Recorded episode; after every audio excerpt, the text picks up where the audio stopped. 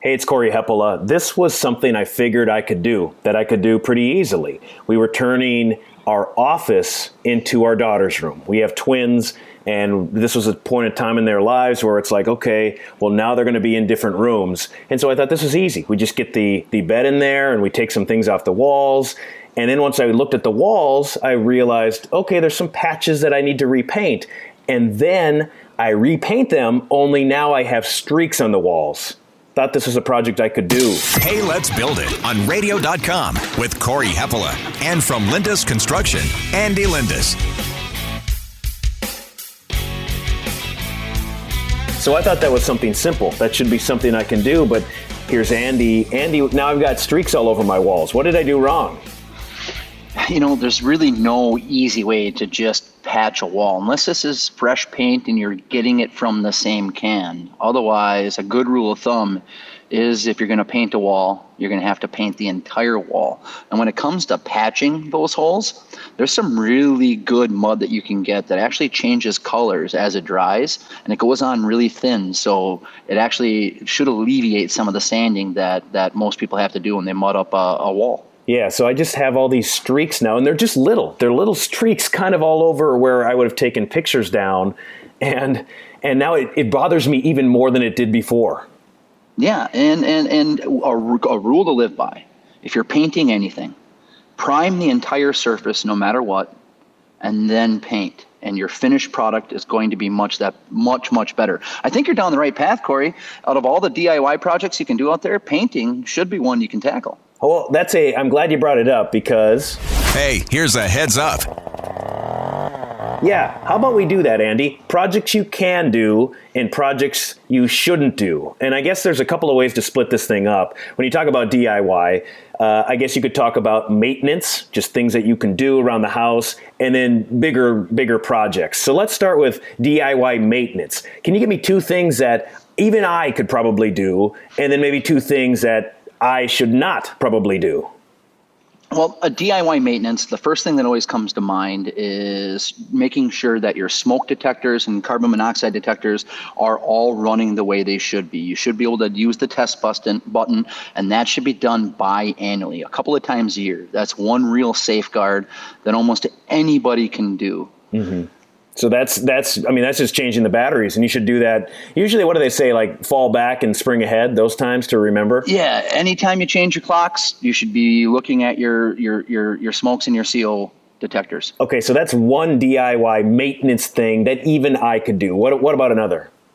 Change the filter in your furnace. Mm. Now, when, when it comes to working on mechanicals, that's where it ends for me for the DIY person. There's just so much that can go wrong, but there's so much that can go wrong if you don't change your furnace regularly. When I say regularly, it should be almost monthly, and for me in the wintertime, it's twice a month. Yeah, so I had it on the schedule to do that with the furnace um, uh, once basically the start of the month like the first of the month every single every single month. And then i got behind. I forgot about it.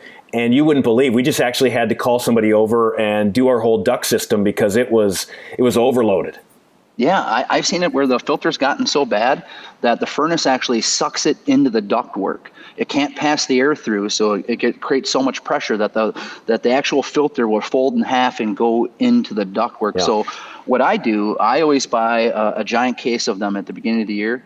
And when I replace one, I take one out and I, and I have a kind of a mechanical room and I set it where I'm going to see it every now and then, just as a reminder to make it easy. Because we're really talking about a, a 20 second job. Yeah. But it gets overlooked by so many. Yeah, and they came over and they were going to do the job, and they laughed at me. They're like, "Really? It's that simple? You, you could have just done this thing, and you wouldn't. We wouldn't have had us here." All right, so that's two really easy things that you can do: DIY maintenance. Now, Andy, what about two things that you shouldn't do? The annual maintenance that should happen on most furnace systems isn't something that I don't think a DIYer should tackle himself or herself for something that costs 50 to 100 dollars to get a professional to come out to do an annual check on your furnace to make sure that it's venting properly um, that, that it's cleaned out properly that everything is firing the way it should be i think is it's well worth the money for that peace of mind to make sure that that you don't bring carbon monoxide into your house. And if you're not familiar with working on a furnace stay away from it yeah we hear those stories every single year Um, what about what? What's another thing? Uh, anything that you think is going to require duct tape or spray foam as part of your maintenance plan, stay away from it. I when I see spray foam that's used improperly on houses, people don't understand how much this expands. I'll, I'll give you for instance. Um, somebody thought that their windows were leaking air. So they grabbed a can of spray foam, took the trim off, sprayed the spray foam in there. Well, like window spray foam, it's it's made just for that. It's one to one expanding, meaning as you fill up the cavity, it really doesn't expand that much. Normal spray foam you buy from a box store, it expands way more than that. So not only did he not fix the problem, he ended up and it expanded and it broke two thousand dollars worth of windows. Mm. So a little, we're probably trying to take a shortcut and use spray foam improperly. It cost them, you know, a couple thousand dollars. Okay, so that's a maintenance project you should not do. No. Um, that's a, a maintenance thing you should not do. Now, Andy, DIY projects. All right, these are larger projects. Let's let's do a couple of things that you can do before we get into the things that you should not do.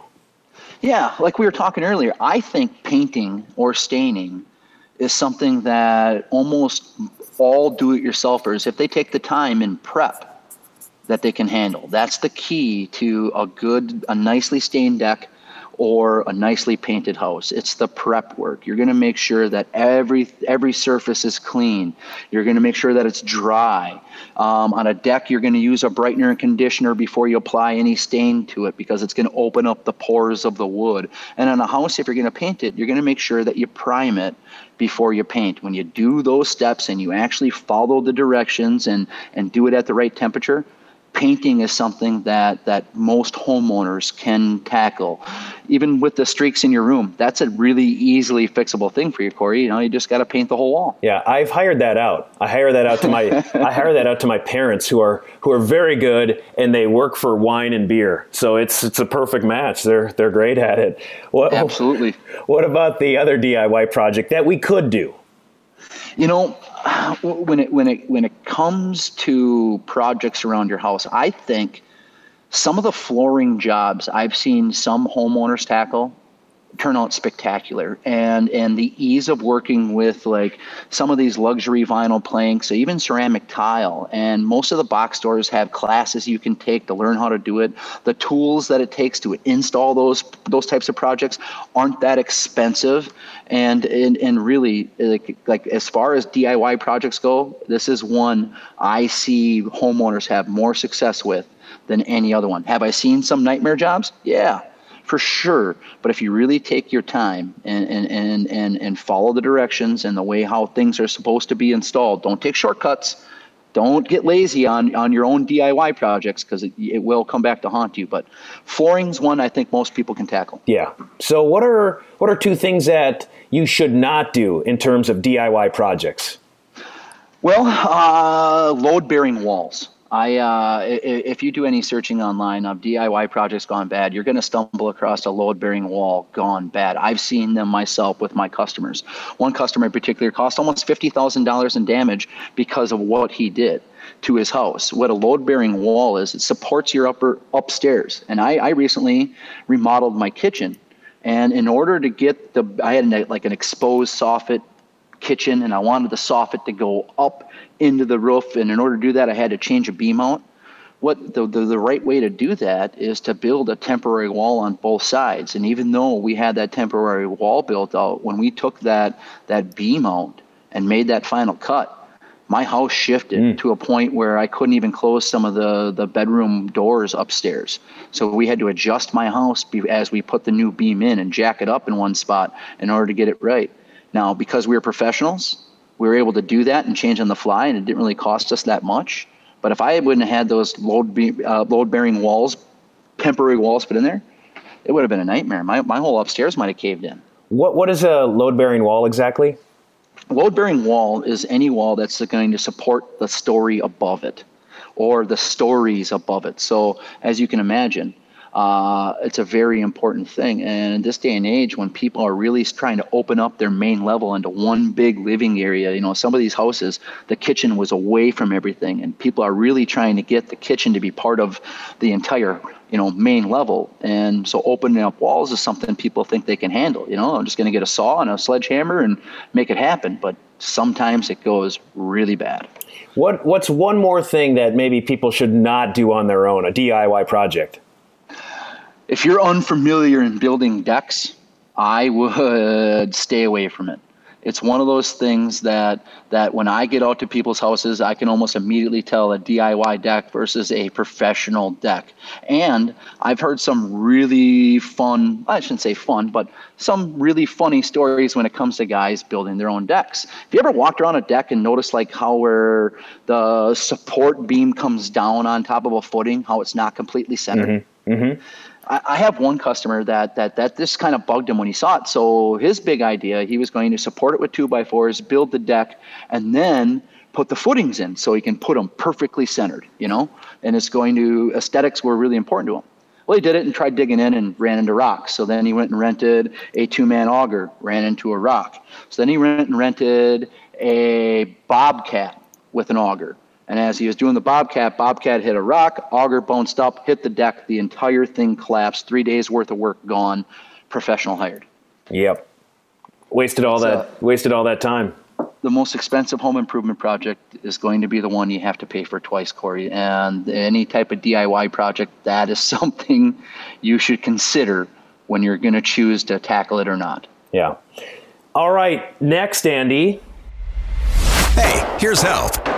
So as you were going along there, Andy, I was starting to think, okay, what? Do, how do I know if I'm getting the right products installed on my home? Whether it's a deck or roofing, siding, windows, gutters, decking, whatever it might be.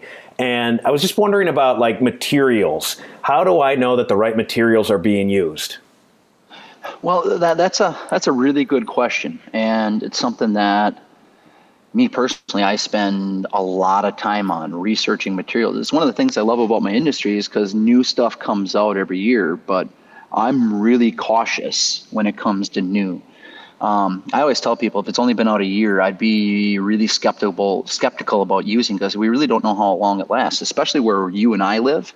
You know, we're in uh, the land of the north where we have to deal with 105 degrees to maybe 40 below. Mm-hmm. So durability is going to be the number one factor that I look for in my building materials, especially when it comes to the, the home's exterior.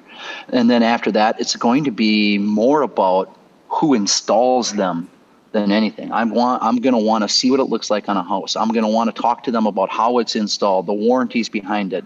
And I'm just going to do my due diligence. When I see people choosing the wrong materials, it's usually because they they went about their decision making too fast. To be honest with you. So durability, um, aesthetics, but how do you know if you're choosing the right the right contractor? For me, it's it's the, the, what we have at our fingertips, Corey, in order to do research of our contractors. And if you're not asking to look at projects or look at references, or if the contractor isn't willing to actually show you those things, they're probably not somebody you should do business with. It's it just with what we have available at our fingertips online with, with the computer to be able to do our research on contractors. It, it's just silly to me to to hear some of these horror stories where when you ask those questions, they just they just went with the first person that they saw or the lowest bid that they had. And I'm telling you, when I hear horror stories, contractor horror stories, like this is what happens. And mind you, I've had customers take profile pictures of me before, Corey, because the last contractor they hired, they had to pick out of a lineup. So we, we hear this stuff all the time. This, but, but I don't think it's, um, you know, I, I think in today's age it should be easier than ever before to get the right person. Yeah, there's there's just more information out there on people, and and maybe it's not getting the right person, but avoiding the wrong person. It should be easier than ever. Yeah, I'm telling you, if you do bad work, people are going to talk about you online. And the, with what we have in social media and online now, uh, you hit the nail on the head, Core. That it's easy to find good contractors, especially where we live. We're just we're in the land of great contractors up here. Hey, here's a pointer. All right, here's your quick tip. When hiring a contractor, I if, if, if it were me, I would ask this question. Can I talk to a customer of yours where it didn't go perfect? If that guy says yes, he might be more than likely the person that you should hire. And then do your due diligence and make that phone call and find out why it didn't go perfect and what the contractor did to make it right. You know, we strive for first time quality with what we do, but every now and then stuff goes wrong. And how do you respond to that and how fast you get out there to fix it? Man, that's just a great life lesson too, right? Yeah. You know, stuff isn't going to go 100% all the time, especially in home improvements. Yeah. Weird stuff happens. And uh, it's, it's about how you deal with it that that separates the good ones from the bad ones. Yeah. Except on this podcast, four episodes in, they've all been perfect. Andy, thanks. Yes.